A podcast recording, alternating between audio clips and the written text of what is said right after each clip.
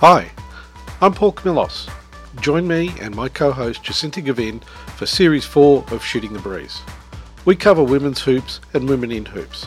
We talk to inspiring players, amazing coaches, and the legends behind the scenes and at the grassroots of the game.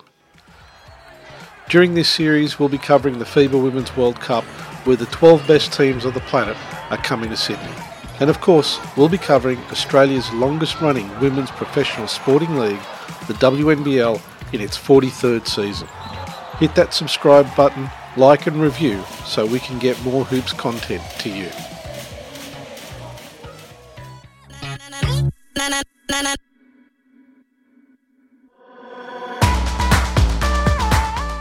the stadium was absolutely packed and like i love playing with big crowds and people to see because they see like myself is my ability. They don't see in my disability.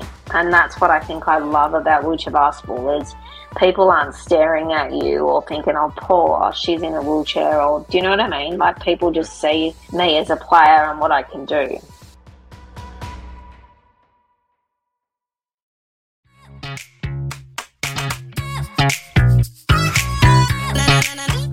Kylie Gauci first pulled on an Australian singlet at 17 and represented us for 17 years, including five World Championships, three Paralympics tallying three medals, and achieving many accolades along the way. Recently inducted into the Basketball New South Wales Hall of Fame, Kylie is a wheelchair basketball legend and gives us a look into the privilege and relentless hard work that goes into representing the green and gold during a prolific period for our Aussie gliders. We're grateful for Kylie's look into that successful era for our women's wheelchair squad and the role models that inspired her drive for success. We also explore some of the challenges in recent years affecting a program used to podium finishes and the impact of funding on our sport. An amazing competitor who, like so many Paralympians, loves the physicality of the game, who has now retired from international competition, but you can still catch Kylie play in the National League.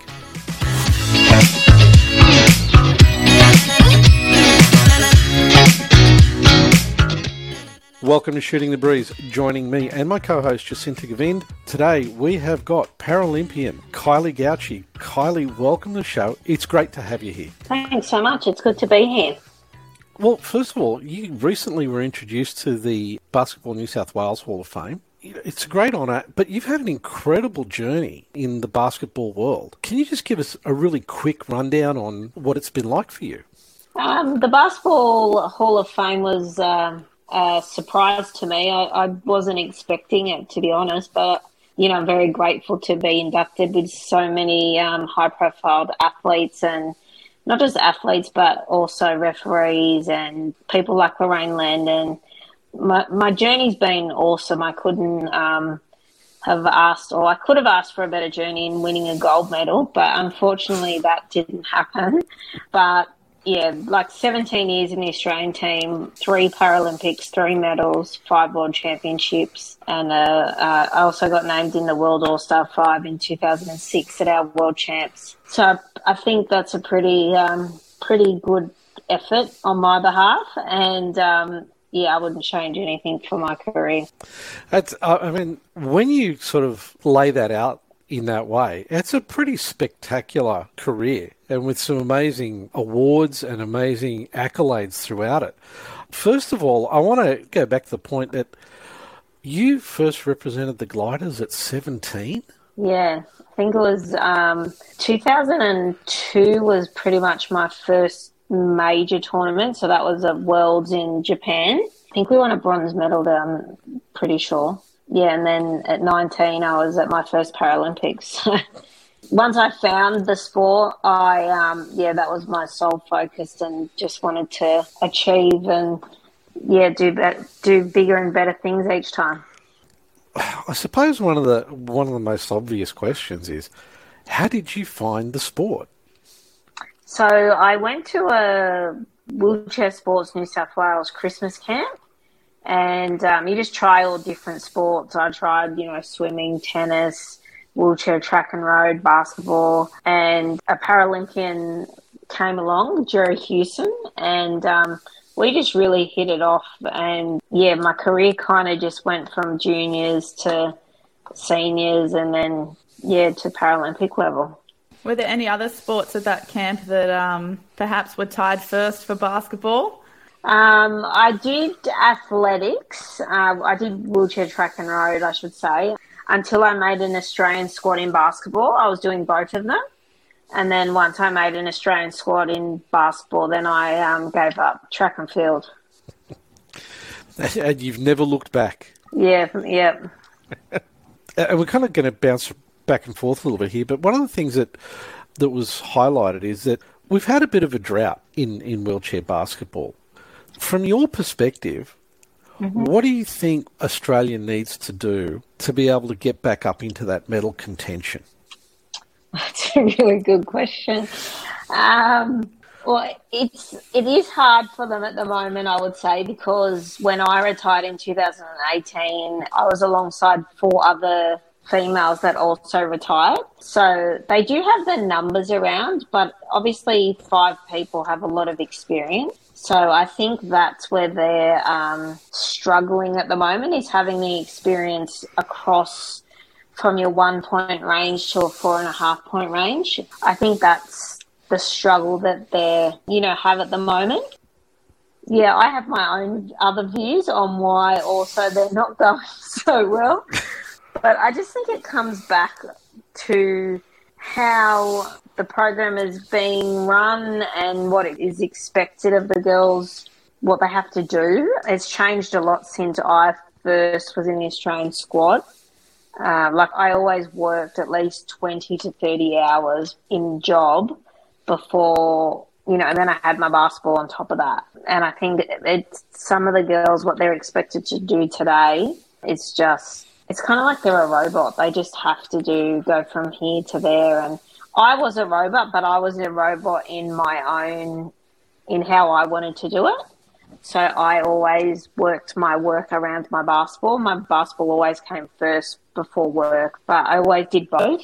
And um, at the moment, they're expected to do certain sessions at certain times. And basketball in Sydney has changed a lot as well. Like when I first started, there was two men's national leagues. Women's league was just starting. So I used to be at team training three nights a week, where that doesn't happen anymore because we don't have a men's league here in Sydney, a men's team, sorry, here in Sydney. And we've got two women's teams, yeah, so they don't have the amount of training that I had. So then, how BA and um, have brought into it is they've got team sessions within New South Wales that they have to go to. So it's just very different. Also, from when I started, there was more people playing in Sydney, and there was more teams around, and I was very fortunate to be able to train with so many teams and yeah, just get that experience and you know hit the gym and hit the court like I would say probably 80% of my training was individual and then 20% was team training. Um, so I did a lot of my training individually, just on the court, working on my individual skills, shooting. I used to do a lot of aerobic training as well. So I'd like to go on the, we don't live far from the M7, so I'd go on there and do a push for 45 minutes uh, and I think that really helps on the basketball court because you, you're fitter, you're stronger, you're more agile. So I think, yeah, things have changed dramatically. And I think it's just a rebuilding process for them, unfortunately. So I'm kind of interested in what's happened with the number of teams in, yeah. the interim period because how have we lost that many teams? Yeah, it, it's a it's a good question. Um, I don't really have the answer to be honest. Like people retire and they don't. Yeah, like you know, we've got I, I, Wollongong always haven't had a team in the NWBL. So we used to have when I first started, there was a Sydney Comets team, there was a Sydney Razorbacks, and then there was also a, I think it was a Cobras team. I can't remember exact name. And then the Cobras fell off, and then the Razorbacks, a lot of them went to Wollongong, so then that kind of folded. And then the Wilking, uh, the Comets turned into the Wilkings, and then the Wilkings turned into the Sydney Metro Blues. Mm. Um, and then yeah, people just like we had people coming in. You know, we had CJ coming in from because um, he lived in Sydney. He was based in Sydney, and then he went back to well, he went to college in the states, and he then moved back to Darwin, and then Darwin put in a team. So the numbers just somehow disappear, and then it's really hard to get a team together. So, adding to that, I'm also curious about when we've spoken to other people about uh, wheelchair basketball, one of the things one of the things that keeps coming up is the points ratings for the players and how that's been moving around, for want of a better term. Mm-hmm. Right, so that whether you're going to be classified to play in wheelchair or not, because there's differences, has that also impacted the gliders as well? I'm not fully aware of the new classification system that they've introduced because I just haven't been around it enough. Mm. Uh, you know, I think we've lost a few. The main area where the sport is losing athletes is in the four and a half point range. So that's the main classification that is being affected by the new IWBF or um, IPC classification rule. So in the gliders within themselves, I know they've definitely lost at least two girls that were quite like Annabelle Lindsay. She's a big one that was would have been a massive help for the gliders and with her talent. And then there was another girl from Melbourne. I think it was Tisha. She was another four and a half. So yeah, it's unfortunate. Like when I first started, the minimal disability in the four and a half range was just coming into wheelchair basketball. And some people were complaining, like some people were on the fence, like, oh, is this good for our sport? Is this not good for our sport? Um, and then, you know, it just kind of evolved and it was good for our sport in the end. And then I'm not sure why um, IPC have changed what they thought it would do and um, kind of disqualifying people out of wheelchair basketball. So it's, it's unfortunate, but I don't think it, it's a major focus on why the numbers are dwindling. Okay. And obviously, some of our listeners may not have heard some of our previous pods where we've talked about this. Now, you were classed as a two pointer. Um, yeah. So, for the listeners who don't know how the classification system works, can you give us a really quick overview of how that works so that they understand if, if we get back to these sorts of yeah, points? Sure. So um, it's the same as able basketball, five people on the court at any one time, but you're only allowed 14 points.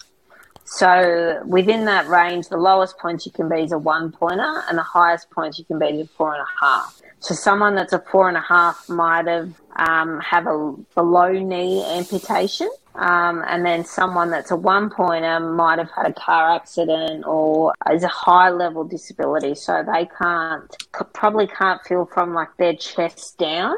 So they don't have the core stability. So if they were to push and go down onto their legs, they don't have the core stability to get themselves back up again. So they would need to use their arms to get themselves back up. So then it's up to the coaches to work out five people to get your best combinations on court. Right. Yeah. Okay, does make it more complex in terms of how you put together the rotations that you're putting on the floor. Yeah, um, for sure. From a player perspective, how do you find like being involved in that, trying to work well, out. As a, as a player, I don't actually need to worry about that stuff. I just um, I just play. That's the coaches and assistant coaches' job to work out different combinations. Yeah, I kind of never got my head into all of that stuff. I just played. Okay. Yeah. Okay, cool. So are there any specific people that have mentored you through your career and, and in your early days particularly that probably if you hadn't had their help or mentoring you may not have maybe not have achieved as much as you have?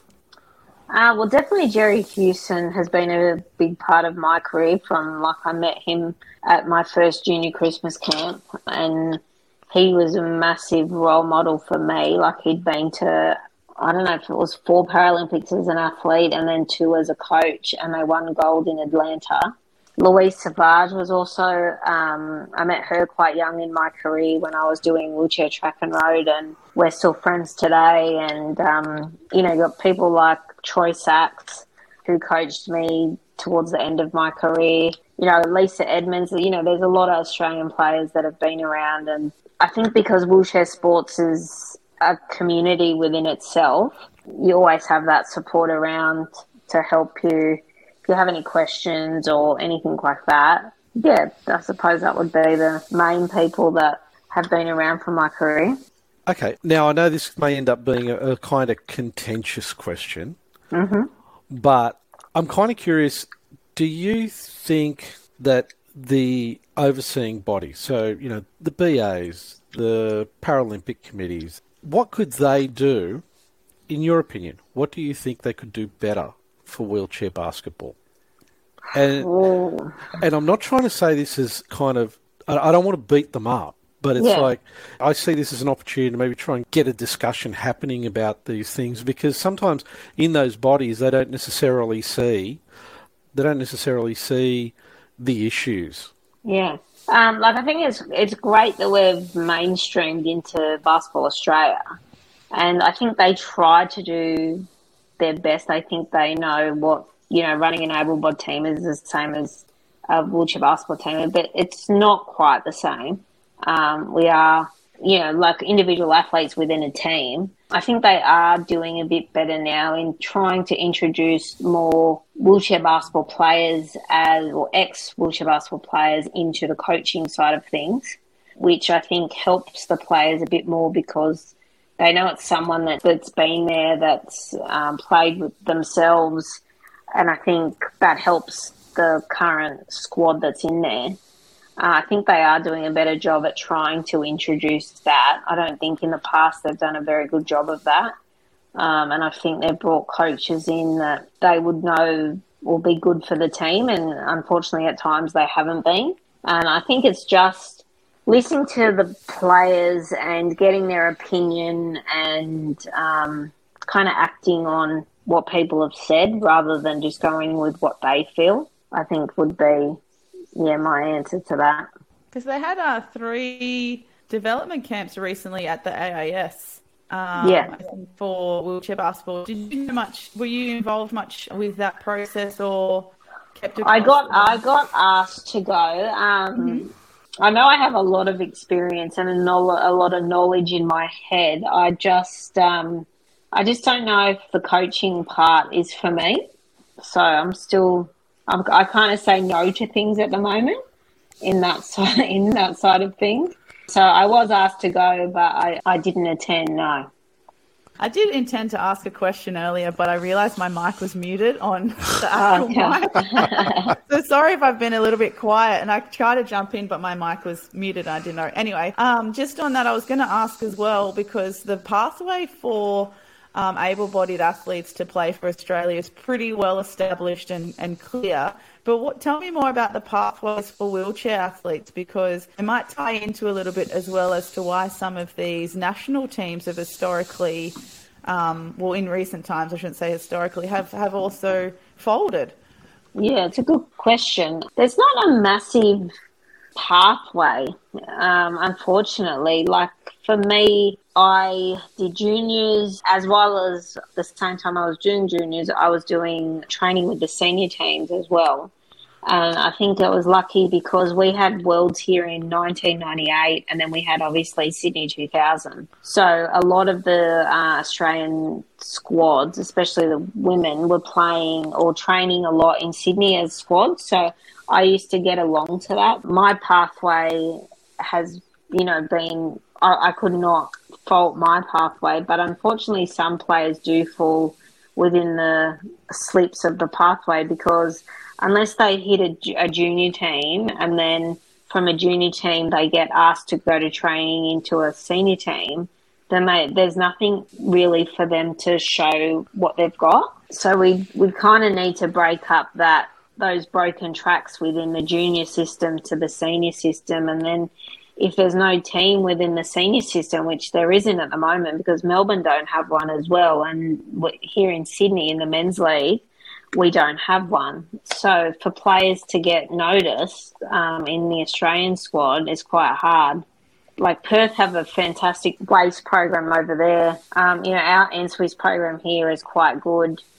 Uh, I'm not sure about Victoria. Queensland have quite good numbers up there also, but it just yeah, there's not a great pathway or comps that people can go to if they're not within the junior system or within the senior system for them to be looked at by Australian coaches. And it's really surprising and a bit disappointing to hear that there's no team in Melbourne, considering the, you know, I guess the the capital of basketball in Australia. Yeah, like they haven't had one for the past, I think, two two seasons. So the the men's league, like I used to play in the men's league as well as the women's league, but I, I played in the men's league first. And I think one fault that Basketball Australia has done is they've taken away so if I used to play, I used to get a point deduction. So I'd play as a one pointer within the men's league. So I know, Paul, you've definitely seen me play. I'm not sure about you, Jacinta, but so I was quite valuable as a one pointer in the men's league. And um, it was taken, BA made the decision, I don't know, quite a few years ago to take it away because they felt that people like myself and another girl in Perth, Clare Nott, um, who's a one pointer, so she was playing as a zero, were taking away court time from the men's players.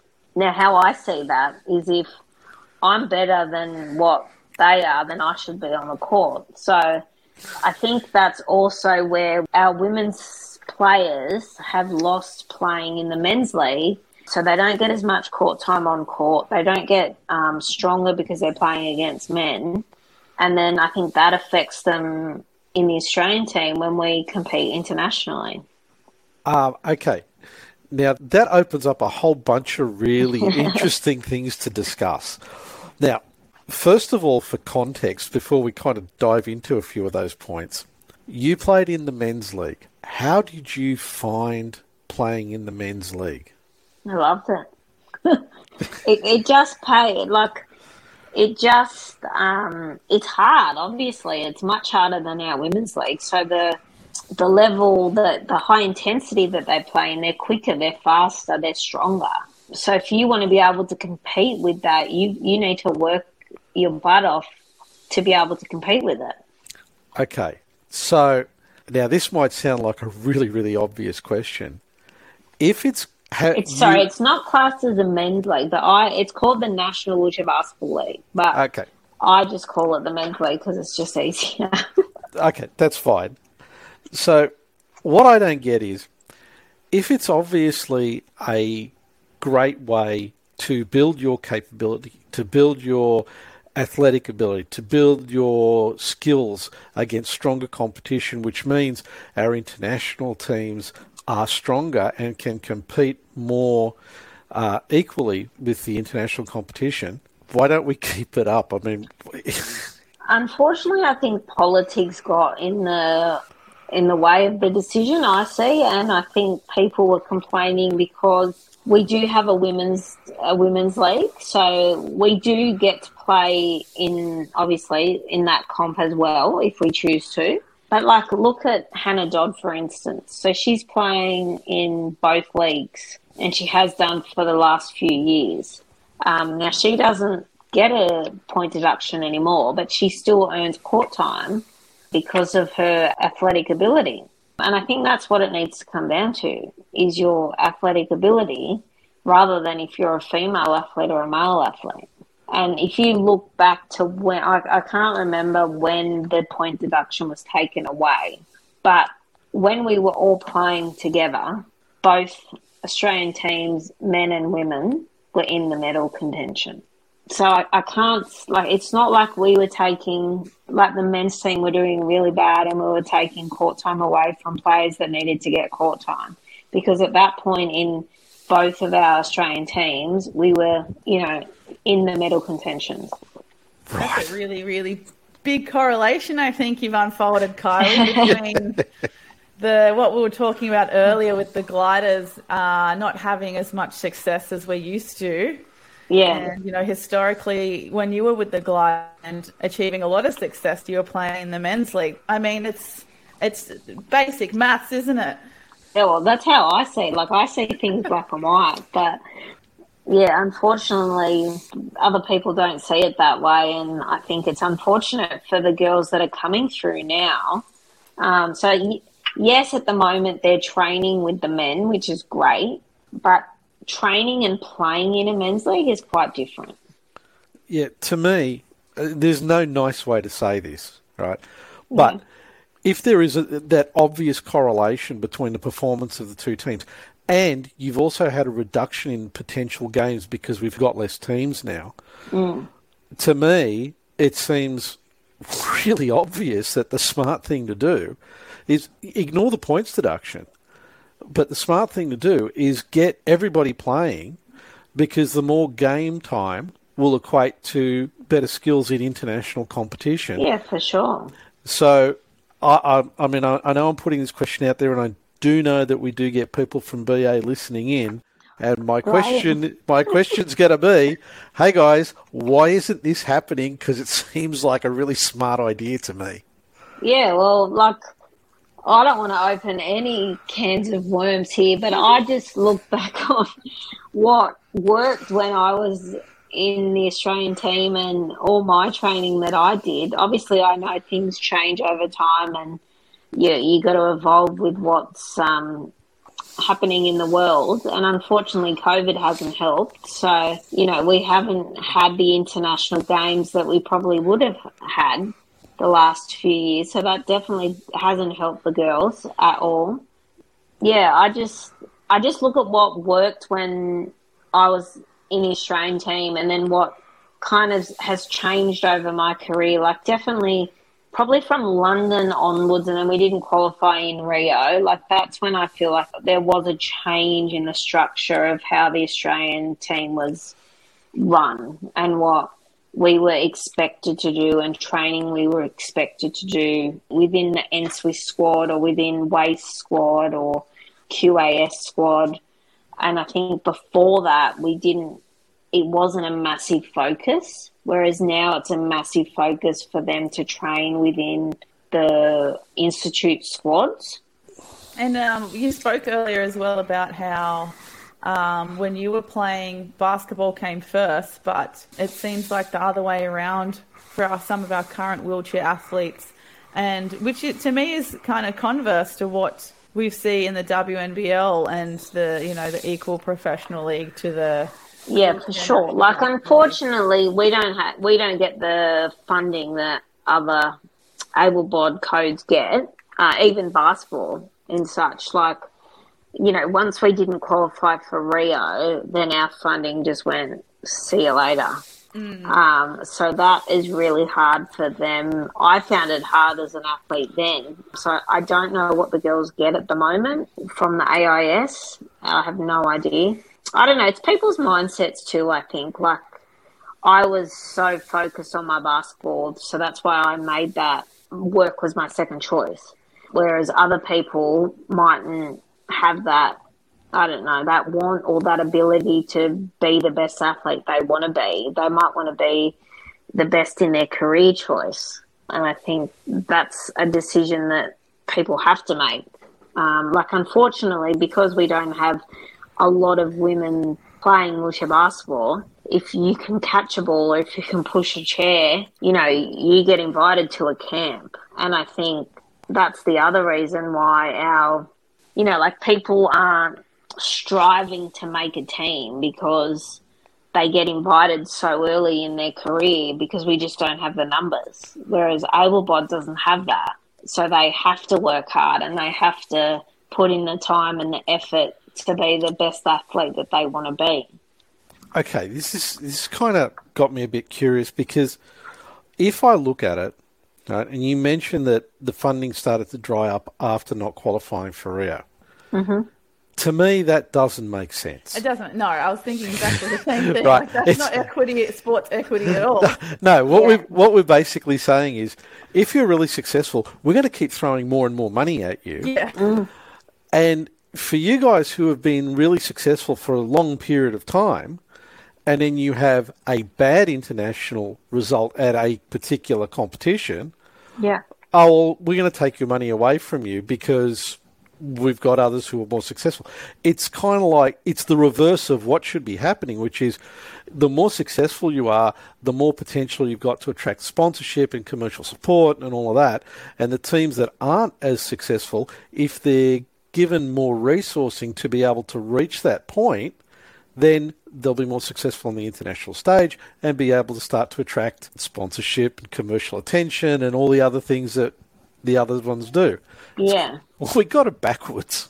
Yeah, it's it's definitely like it was an absolute kick in the guts when we didn't qualify for Rio, and you know it, it all came back to like a world champs in 2014 when we I think we came sixth and we had to finish fifth, and we weren't aware that we had to finish fifth, so we lost in like an overtime game with I think it was Great Britain. I can't even remember now, but so that therefore that meant in our zone we did the best in our zone, but we came sixth. So China and Japan did worse than us. So then therefore we lost a spot for Rio. So in our Asia Oceania zone, we only had one spot. So that meant we went up against China, Japan, and us in 2015, and we lost to China in the final. And then, like, we were all so devastated because obviously, you this is the pinnacle of our sport. So we, you know, that's your goal every day of the week is to get there. And then when that doesn't happen, and then when you just like everything just went cold, like, and I'm not joking, from everywhere you know, it was big news that the gliders didn't qualify and all that. But then after that, like, okay, we went like from silver medalist in London and then to come to not qualify for the Rio Paralympics, like it's massive. See, again, for me, it's, it's like we've got things backwards. If you want to have a successful successful teams across all sports, you got to say, okay, you guys are doing great. You know, you're medaling, you're doing that's fantastic this team that maybe hasn't qualified, something's gone wrong. You sit down you look at it, you go, okay, what do we think we need to do to get you back up there? Because it's not like you didn't have, you had a shortage of success prior to that.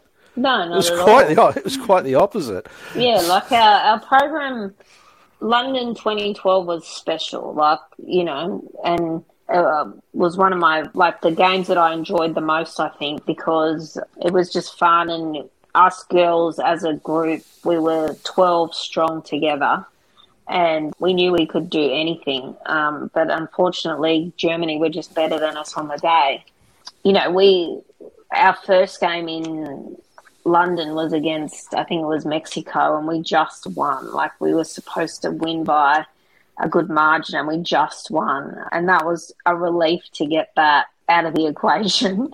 Uh, but then it just meant, and we, we just, you know, just kept going game by game. And um, we had a tough semi against the US that some people think we shouldn't have got through to the final because the girls scored on the buzzer and the referees said no, was after the buzzer. So that was a bit controversial, but we'll take it. And we, yeah, went through to the gold medal, which was fantastic. Like the stadium was absolutely packed and like I love playing with big crowds and people to see because they see like myself in my ability. They don't see in my disability. And that's what I think I love about wheelchair basketball is people aren't staring at you or thinking, oh, poor, she's in a wheelchair or do you know what I mean? Like people just see me as a player and what I can do. Oh, yeah, definitely. I mean, having seen a few wheelchair basketball games now, it's like, man, you guys seriously, you are amazing athletes. yeah. Know? And I, I'm actually going to kind of talk about that for a little bit because it is a very physical game. Mm-hmm. It's it's tough, really tough. And there's a quote from you where you say that you're a fan of the big hits in rugby league. Yeah, I've seen that quote around. yeah, and there's you know the aggression in wheelchair basketball is not as as much, but it's as close as you're likely to get. Now, when we spoke with Amber Merritt a while back, she was saying the same thing about the physicality of the sport and how she just loves the physicality of the sport. So there's a common thread here, and what is it about that physical, that physicality and the toughness that goes with it that you find appealing? Oh, I think it's a, a range of things. Um, like I think the skill that you know you have to have with your wheelchair. Then you, you got the ball, and we're smashing each other around, which makes it even funner. Um, I just think it's a combination. And then you have obviously the team camaraderie around, and it's just um, I don't know. It's, it's funny. I think I feel blessed that I have the ability to play it, and um, that I'm you know was quite good at it. So I was I, I, got to play a lot of games and a lot of court time, and um, yeah, it's just I don't know, it just makes it's enjoyment. It's just fun, and yeah, it's like one of the games that I saw at um, at Sydney Uni. It's quite surprising how much there's the banging and crashing, but also the number of times that the chairs get tipped up. Yeah. It's probably because I haven't seen enough wheelchair basketball, but it's quite surprising the first time you see it how quickly you get the chairs back up. Yeah. I think uh, it's an eye opener for people when they first come and watch us play. I don't think, you know, they might have a perspective of wheelchair basketball being a, a bunch of disabled people playing in wheelchairs, but it's far from that. Once you come and have a look, um, we're quite competitive and you know, like we just see it as a sport, like an able bod sport. Yeah, I, get, get, up and get on with it. Yeah, that's right. What's the point in sitting around? Yeah, yeah, and you see all the those clips. These uh, I've seen a couple online recently of all those clips of people. Of, I think I mentioned this in another episode of soccer players just tripping over nothing and carrying. Oh yeah. And... They're the most dramatic athletes I've oh, ever seen. Ever? Absolutely. They might get a little knock on their ankle and they're down for like five minutes. With the performance to go with it, the theatre. Yeah, exactly. Yeah. Because Hannah Dodd sometimes shares some uh, clips on her Instagram of what an individual training session looks like. So, Kylie, you mentioned earlier how you traditionally, you mostly used to train on your own. Yeah. So, um, what would your individual sessions kind of look like? And was it hard to stay motivated when you had to train on your own so much? It was easy for me to stay motivated because I knew I wanted to just improve my skills each time I hit the court. So I never found that a struggle at all. My individual sessions, you know, I'd do gym gym sessions. Um, I'd, as I said before, I'd go on aerobic pushes. My court stuff would be a lot of ball hand because I'm a point guard, so a lot of warm ups would be ball handling, chair skills, passing. Um, I used to do a lot of. I don't know if you've ever seen them. They're called goggles. They're like a. Um, so it helps with your peripheral vision. So when you have the ball, you kind of wear these glasses and you cannot see below like your eye line here. So you really have to have good peripheral vision, so you couldn't see the ball at all. Um. So I used to do a lot of stuff with my coach Jerry, and uh, we used to do a lot of two ball passing. Um, he's been training the N Swiss squad up here in Sydney, and he's been putting a lot of videos up, and it just brings me back to what I used to do with him. And just working on your, um, I used to do a lot of sort of like stations. So five minute stations of two push stop or U turns. Just all, I did a lot of chair skill things and a lot of ball handling skills. So I kind of, my shooting, well, I used to do shooting sessions as well, but a lot of my focus was on the little things, the 1% things that um, make the big picture, I think, in the end. Okay. It seems to me from what you're saying that we know all the mechanics of how to make all of this work. Yeah. Really, what we need is some commitment from the bodies that are responsible for wheelchair sport to kind of really take the bit between the teeth and get serious about wanting to get the gliders back up there. Yeah, for uh, sure. Like, I think they were supposed to have their worlds just passed, and unfortunately, that got postponed now till June, I think. So there's definitely time. Like, you know, they got another six months to work on on their training and their skills. But I don't know if I've heard some of the girls in the squad comment about that to me, and that, I thought that was quite interesting in their response back to me was, "Oh, oh um, we've got nothing now until whenever." And for me, I would look at it, well, I've got another six months now to get better.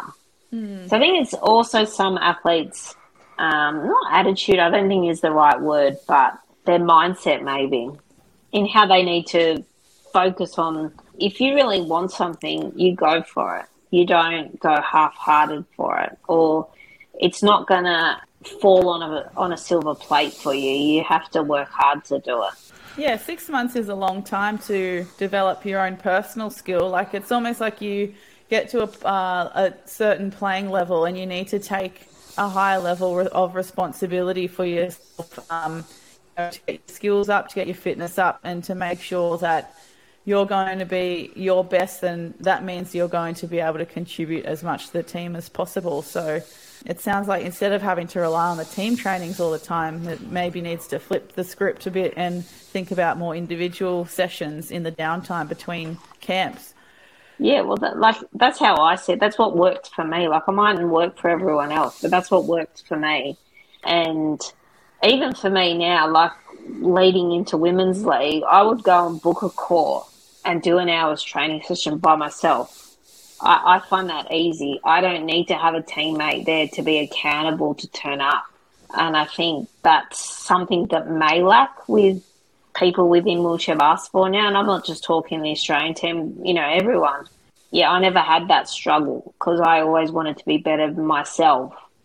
And I think, yeah, like I played in women's league this year and I haven't played since 2019. And I could, like, I was still on the court a lot of the time. I do not like talking myself up whatsoever. So please don't think this is going to come up as a cocky athlete. But I could still compete with the girls and, if not, beat some of the girls. And I think for me, that's retired from the Australian team that hasn't trained full time since then. And then for me, just to do six weeks preparation leading into a women's league and then be able to obviously I have skill behind me that I'm not going to lose obviously because it's just within me and I'm very fortunate for that yeah I don't know I, I just look at it then I then that makes me think well I shouldn't be able to do that against you if you're training as much as you say you're training and you're in the Australian squad and all this type of things I feel mm. like I'm a negative Nazi on this no. podcast. no, it's very no. insightful, very insightful about the current state of standard and affairs of the program versus when it was at its height, including the time when you were with the Gliders program and winning lots like of I medals. think, sorry to interrupt you. I think, right. yeah, I was very fortunate with the athletes that I had on my team. Like they had a similar attitude to me, and I think when you come through a program like you know, I was um, with Shelley Chaplin, we played junior, like she was in the Victorian junior team and I was in the New South Wales junior team. And we pretty much started and finished our career together. So, like, I had people like that around me, which I think helps you along the way. And I think they could see my attitude and I could see their attitude, and then that helps you stay motivated and, and want to do it. Okay, this is this is kind of a what do you think type question. Do you think that part of the issue, and I'm, I'm not saying all of it, but just part of the issue is that could be related to the fact that if the team feels that they're not appreciated based on you know the amount of support that they're getting, that that's also kind of impacting the attitude of the athletes. I'm not there, so I can't 100% comment on what they're thinking, but yeah. quite possibly but I also think people, what like I said earlier, because we don't have a massive pool of people to pull from, people that may show a tiny ability is called into Australian squad. And they then think, oh, well, I've made the Australian squad and I haven't had to do very much. So I don't need to keep doing very much. Do you understand where I'm coming from? Like, yep. I think even I heard, I'm not sure if this is still true, but the Australian squad, so that included like your women's under 25 team, the development team, like they were all, they didn't have their own individual squads. They were just classed as a glider squad. So I don't know how if you're just in a development squad, realistically, but you're being classed as you're being in an Australian gliders squad, like that doesn't give the development people anything to strive for because they're already classed in the top squad. Mm. Like I think that's I know every you know everyone wants to be inclusive and there wants to be no under twenty five team and then the no senior team, but then if you're already in that squad, where does your want to actually make a team? That's that's a fair point. No, I, I get where you're coming from on that when I was introduced in the Australian squad, there was people like Liesl Tesch, Lisa Edmonds, Donna Ritchie, Jane Sachs. Um, they're just the people that I played with here in Sydney. And I felt privileged when I was invited to a, a training squad with them. You know, it's like kind of like, okay, so not I've done the work, but I need to do the work to get to where they are. Like it was, I think it was more it's, I don't know the word to put to it, but it was like you needed to work hard to get there. And I think, again, because of the pool of people is the major issue that people get called in. But realistically, I would, I'm not sure if it would work, but if you have less people, you can concentrate on them and work on them in the Australian squad itself to get those people at a higher skill level, a higher fitness level, to then be able to compete internationally. Yeah, yeah it, just sounds like, uh, in some, like to summarize, the standard of then and now is quite different and perhaps reflective of the level of competition and the access to competition and the pool of players. It sounds you had a lot bigger pool of and you mentioned playing the men's league as well. And so, a lot of that doesn't happen now, so that's I guess reflecting in the glider squad too. Yeah, I think so. Like it's it's, it's a bit disappointing with how I see the gliders team at the moment, and I can't be critical because I haven't given much back to the sport since I've finished. Um, obviously, I'm still wanting to play women's league and things like that, but I know there's people out there that think I should be giving more back to the sport, and I just mentally at the moment I just get frustrated with it, and I don't know if it's because I haven't been out of the sport for long enough. I'm not sure, but I've just got to go with how I feel. That's that's reasonable. I mean, if you don't have the motivation to participate in that, that aspect of the sport, it's not helpful for anybody. No but it's kind of interesting because I think it's it is important to make the gliders needs to be an aspirational goal. It's like this yeah. is something you've got to strive to get to. Yeah. And I understand the shortage of of potential athletes in the pool, but I'm sure this can be addressed because to me, if I look at it, there's a pool of potential wheelchair athletes and there's a bunch of sports.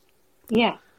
So it's how how do you make wheelchair basketball the more attractive pathway out of those sports to try and entice a bigger pool to come in?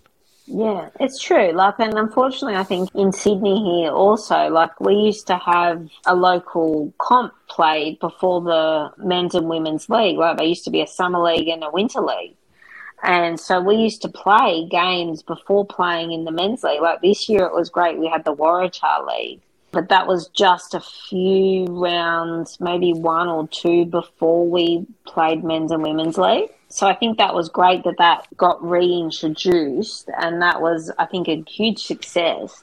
And I think Basketball New South Wales done a great job of that because Wheelchair Sports New South Wales used to run those comps, and those comps had fallen away. So it was great that the Warriors, we were included in the Waratah League with Basketball New South Wales, and we had a lot of teams playing. And I played in at a few rounds. I didn't play the whole league, but I think that's what need. There needs to be more games for people that aren't playing in the men's and women's league because, unfortunately, unless they have a local team that they can go and train with, then there's not a lot of comps for them to play in.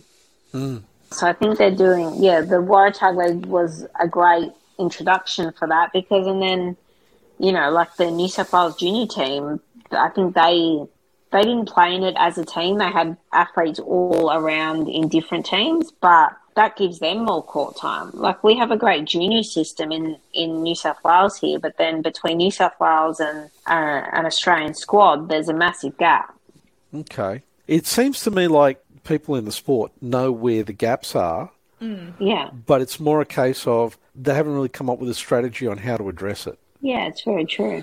I feel like it's almost a little bit left behind and forgotten as well, unfortunately, because when we are, talked about pathways before, it just sounds like there isn't really a pathway anymore. And the pathway for uh, able bodied basketball in Australia is so clear, and so much is got time and effort going into the juniors. And um, I'm just worried that wheelchair basketball has been forgotten about. yeah, like I'm, I'm just trying to think back on. I kind of see them in like four kind of blocks of my career. So like Athens, Beijing, London. That's how I kind of look back on where things change, sort of thing. Yeah, it was kind of really after, maybe a little bit before London, but then after London is where things definitely started to not fall apart, but cracks started to happen, and then these pathways just fell away. Hmm. Let's move off of this to something else, a bit more lighthearted here for a minute. Sounds good. Tell us about what you do off the court. What do you do in your downtime? Uh, I'm not very an exciting person, to be honest. I like most sports. I um, my family's very into sports, so we watch a lot of sport on television. We I work at my dad's family business, so we own a fruit and vegetable shop. And um, I work there in the office with my cousin. And um, my grandfather started it in 1960, so it's been in my family ever since I've been alive. Okay, so sorry, Kylie, you got to give it a plug. Uh, it's called Minchin, Minchinbury Fruit Market. 1039 Great Western Highway, Minchinbury. Come and support your local grocer. Absolutely. Yeah. Yeah. So um, I've only been working there for the past three years, so I haven't been there a long time. Yeah, but I enjoy it because it's uh, I don't do the same thing all day every day, so it's a very different type of work. And my dad is retired now, so him and my uncle own it, and kind of there's four of us in the family running the business on behalf of our fathers. So to keep the family legacy going is is exciting, and I think we're doing our parents proud in keeping it going. Um, it's challenging at times, but other than that, yeah, we I follow Penrith Panthers. Um, you know, we've done very well the last two seasons, back to back premiers. Yes, absolutely. So I, I go to most of their home games, and yeah, I kind of just hang out with family and friends. I like to sit by the pool, read a book. Like I said, I don't. I'm not a super excited person. Let me say, somebody who has represented Australia and done 255 games for the Gliders, World Championships, All Star, Olympics, and you're saying you don't have an exciting life. Yeah, Ah, I know. I know. yeah, yeah. Well, obviously, basketball was huge for me in my life. Like I said earlier, once I kind of fell in love with the sport, then my um, school kind of went on the wayside because I knew exactly what I wanted to do, and uh, I wouldn't change anything. Yeah, it's it's helped me. I suppose it helped me with my disability because, like I said before, when I play, people look at my ability. They do not see anything about my disability, and I think that's what's a great thing about sport is. Definitely. I, I mean, I, I would say to anybody, you know, if you haven't seen a wheelchair basketball game, you got to get out there and you got to see got to see these athletes play because honestly, it is one of the most exciting sports I've watched. It's fascinating to watch. I mean, I know there's there's a lot of the nuances of the sport that I still don't have, but Yeah, watching the games is just astounding. The skill level that's involved, the commitment. Look, when you're watching the game, you can see everybody on that court. Everyone's playing for sheep stations. oh for sure. yeah, we're not out there just to fill a spot. Oh hell no! Not at all. And if there's anyone out there listening that is interested in trying it out, how do you recommend they try and find their local team or local comp to get started?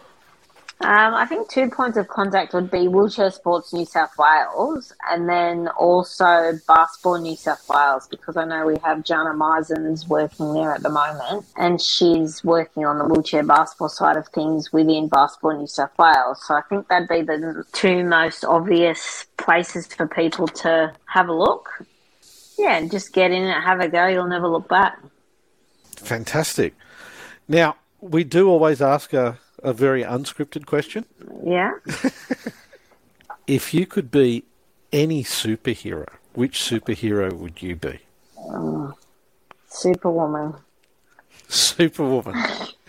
I, don't. I don't follow characters like that whatsoever well, at all. My nephew would be absolutely disgusted with me because he knows every single Marvel thing that there is, and you should have asked me if I any um, sports person. Then I'd know what to say. But um, yeah, I'd say Superwoman. Hey, let's go with that. Well, what I, would your sports person be? Uh, Michael Jordan. Michael Jordan. um, Kobe Bryant. You know, any of those. Uh, any of those good players. Lauren Jackson. She was pretty good. All right.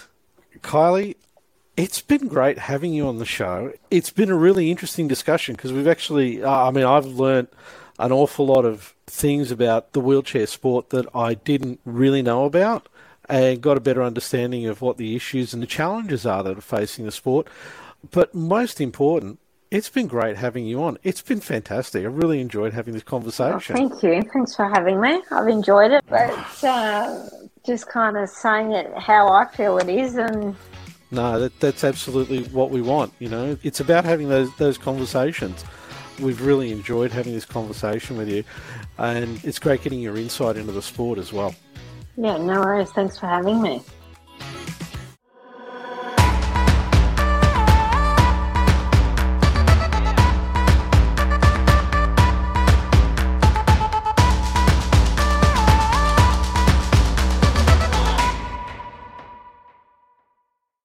Shooting the Breeze can be found on Apple Podcasts, Google Podcast, Spotify, and iHeartRadio. Don't forget to subscribe and share the podcast with all your friends.